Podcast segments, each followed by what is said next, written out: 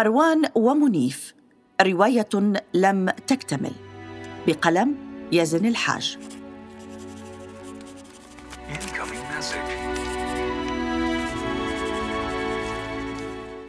في أحد أيام عام 1956 جمع الانتماء السياسي شابين طموحين.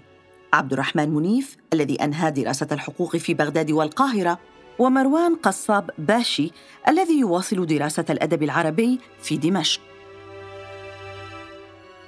دار الزمن دورات كثيرة تحطمت فيها الأحلام السياسية وتراكمت الهزائم والخيبات فتفرغ كل منهما لحياته المهنية بعد اعتناق أحلام جديدة. أنهى الأول الدكتوراه في اقتصاديات النفط في بلغراد ليصبح الدكتور منيف أحد أبرز الخبراء في مجاله. وتخلى قصاب باشي عن الأدب العربي وسافر إلى برلين لدراسة الفن وشق طريقه بالفرشاة. وحين جاء اللقاء الثاني في برلين عام 1990 كان كل شيء قد انقلب من جديد. تواصلت الخيبات والهزائم ولكن جعبة الأحلام لم تنفد. وإن حولت وجهتها.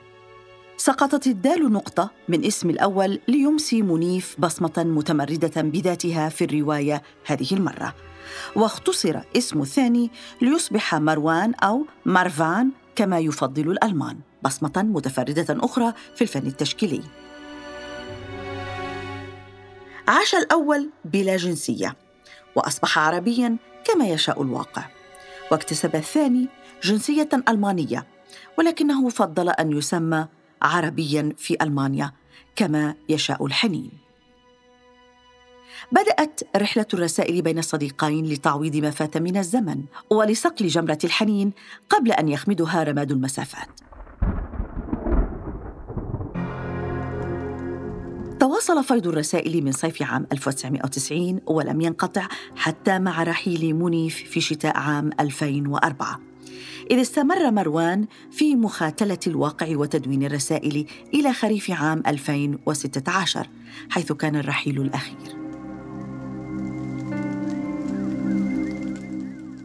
كيف نقرأ كتاب في أدب الصداقة؟ الذي يجمع رسائلهما منذ اللقاء الثاني حتى رحيل منيف. ستتنوع القراءة بتنوع القراء. يمكن للبعض قراءته بوصفه أدب رسائل. وهو جنس أدبي كاد ينقرض عربيا. ويمكن قراءته بوصفه شهادة من فنانين كبيرين عاصرا أهم أحداث المشهد العربي سياسيا وثقافيا واقتصاديا واجتماعيا.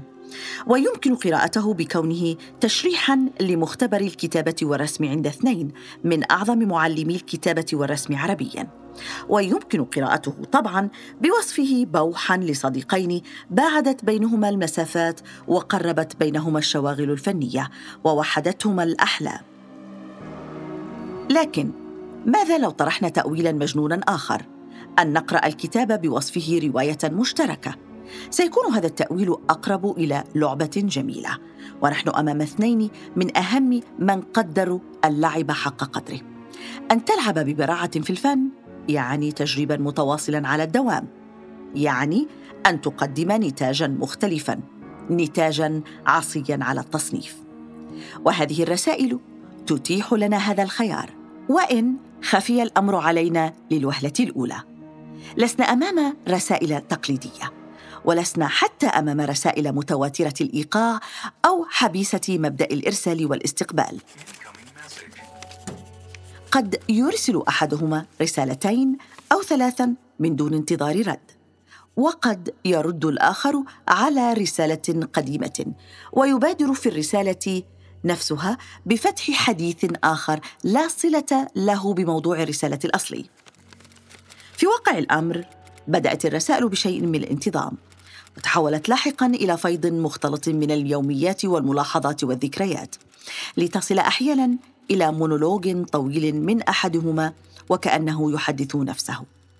ولعل هذا هو مكمن جمال الفن أن تترك أفكارك على سجيتها بلا رقابة ذاتية ولكن بشرط أن يبقى هذا البوح مضبوطا ببراعة لا تنحدر إلى مستوى الثرثرة التافهة في أي رسالة من الرسائل. وسيتزايد إعجابنا بالرسائل لأنها لم تكتب بغرض النشر في الأصل. ولعل هذه الحرية كانت في صالحنا كقراء أكثر من صالح كاتبيها. تكشف الرسائل الفصول عن دواخل البطلين بدرجة كبيرة تصل أحيانا إلى كسر الصورة التي قد رسمناها أو تخيلناها من قبل عن منيف ومروان. ربما لا تتضح الصورة كليا في رسائل منيف الأولى التي كان فيها أقرب إلى التحفظ والتعامل مع الرسائل بوصفها وسيلة لغاية إنجاز الكتاب الذي كان يؤرقه. أول كتاب باللغة العربية عن مروان. ولكن شيئا فشيئا يذوب هذا التحفظ ويتقشر قناع منيف البدوي ويبدأ يكتب من أجل متعة الكتابة وحدها. يكتب كي يكسر رتابة حياته اليومية إلى أن يصل إلى مرحلة بات يكتب فيها كي يهرب من الكتابة الروائية. أن يهرب روائي من الرواية يعني أنه سيكتب شيئا مختلفا وإن لم يكن يدرك هذا منذ البداية. بات يرسم أحيانا بشيء من التردد والخجل ثم بات يفكر بالرواية من خلال الكتابة عنها. بحيث نجده أحيانا يخلق أسئلة مفترضة ليجيب عليها ربما هربا من جحيم الأسئلة الببغائية التي كان يلقاها على الدوام في الحوارات. ومنيف أحد أكثر الكتاب العرب الذين ظلمتهم الحوارات إذ يظن القارئ أنه يكرر إجابته. بل ويمكن لنا توقعها سلفا لا لشيء إلا لأن الأسئلة حصرته في خانة واحدة وحكمت عليه بالتكرار. أما مروان فكان يتدفق منذ الرسالة الأولى كمن وجد أخيرا فرصة للبوح الذي يكاد يخنقه. لم تكن رسائله وسيلة لايه غاية بل كان يهرب أحيانا من الغاية التي قامت عليها الرسائل بادئ الأمر. كتاب منيف عنه. وما يفاجئنا حقا هو أن أجمل الرسائل هي رسائل مروان لا رسائل منيف. وبأن الرسائل الأكثر تنسيقا هي رسائل مروان أيضا. إذ بدأ يكتب يومياته ويرسلها بحيث نكاد نعرف أدق تفاصيل حياته وأفكاره. متى بدأت الرواية المفترضة؟ بدأت كالعادة بتحريض خفي من منيف لمروان كي يكتب. ونجد تلميحا ساخرا في إحدى الرسائل إلى إمكانية صدور كتاب من تأليف مروان ورسوم منيف.